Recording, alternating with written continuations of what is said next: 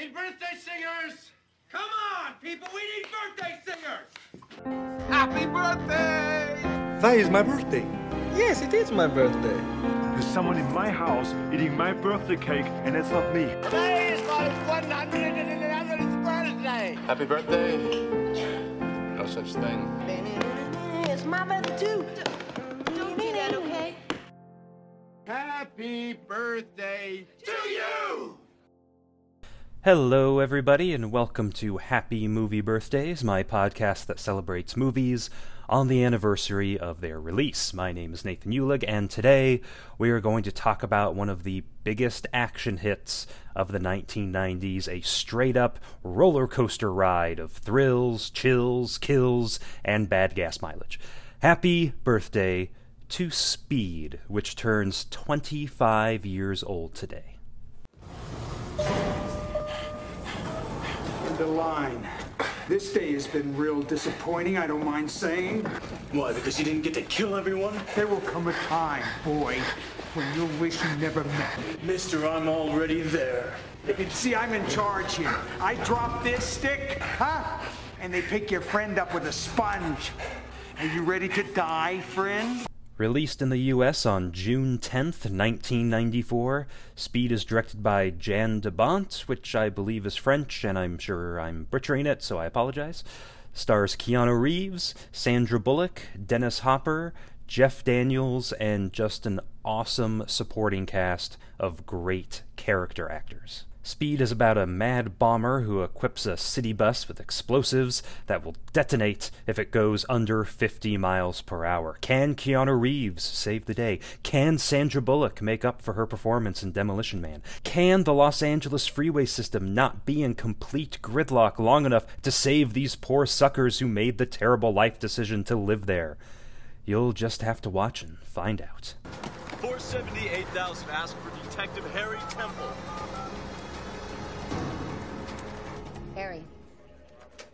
Harry, it's Jack.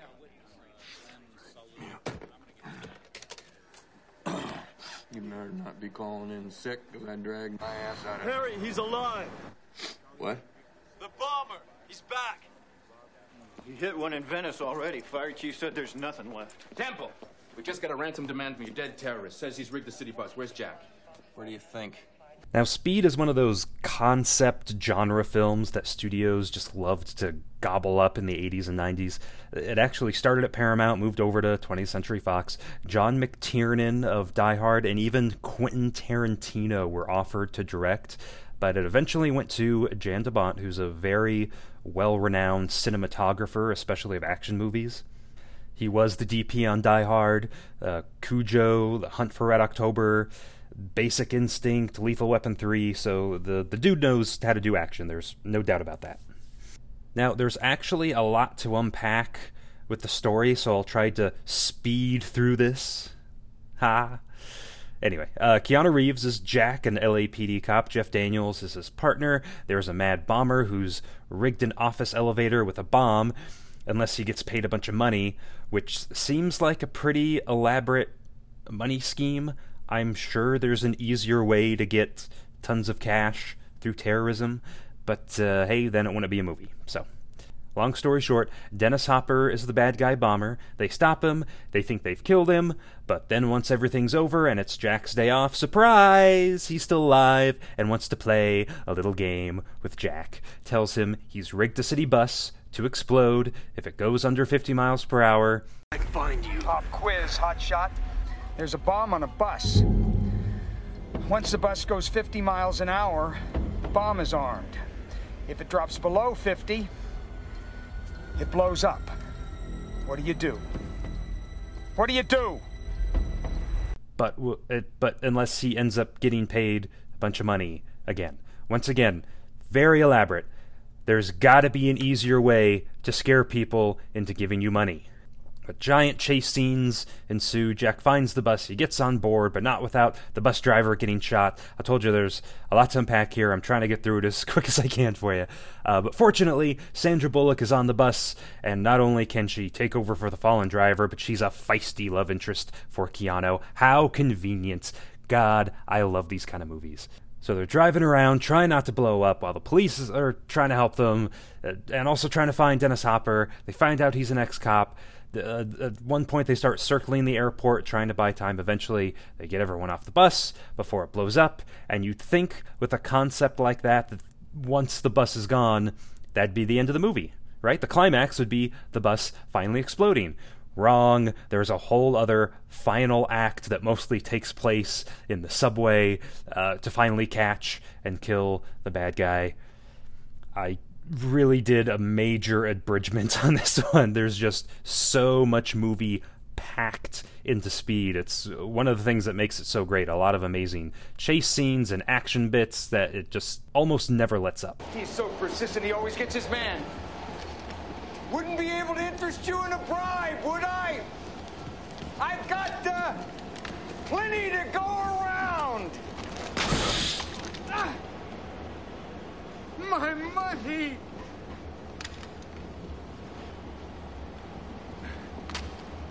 You bastard! How does that feel?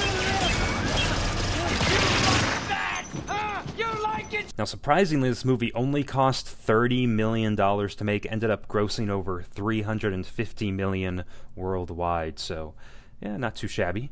And because the studio is making this one of their big summer releases, they wanted major stars for it. Uh, the lead for Jack was offered to tons of A-listers who ended up turning it down. Stephen Baldwin, William Baldwin, they got both Baldwins in there, so not too bad. Uh, Jeff Bridges, which is kind of a weird choice. Kurt Russell, Arnold Schwarzenegger, of course, Sylvester Stallone, of course, Bruce Willis, of course, uh, Michael Keaton, Tom Hanks, Johnny Depp, Tom Cruise, Jim Carrey, Brad Pitt, George Clooney, Nick Cage. I would have loved to see Nick Cage in this movie. I'm a big Nick Cage fan. Uh, Mickey Rourke, John Travolta, Jean Claude Van Damme, Dolph Lundgren, Mel Gibson, and Harrison Ford. They all turned it down. Jan de Bont hired Keanu Reeves after seeing him in Point Break, which is a pretty good movie, too.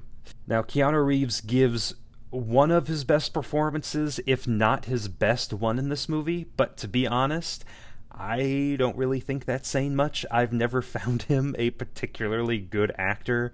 He's good in this, he's good in Point Break. Bill and Ted, he's good in because it's just so over the top and goofy. It's fun. Uh, the first Matrix, he's pretty good in too.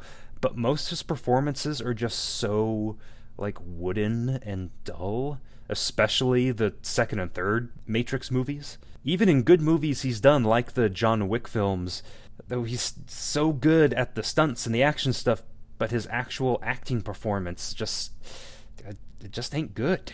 Though I must say he was clearly robbed for an Oscar nomination for playing quarterback Shane Falco in The Replacements.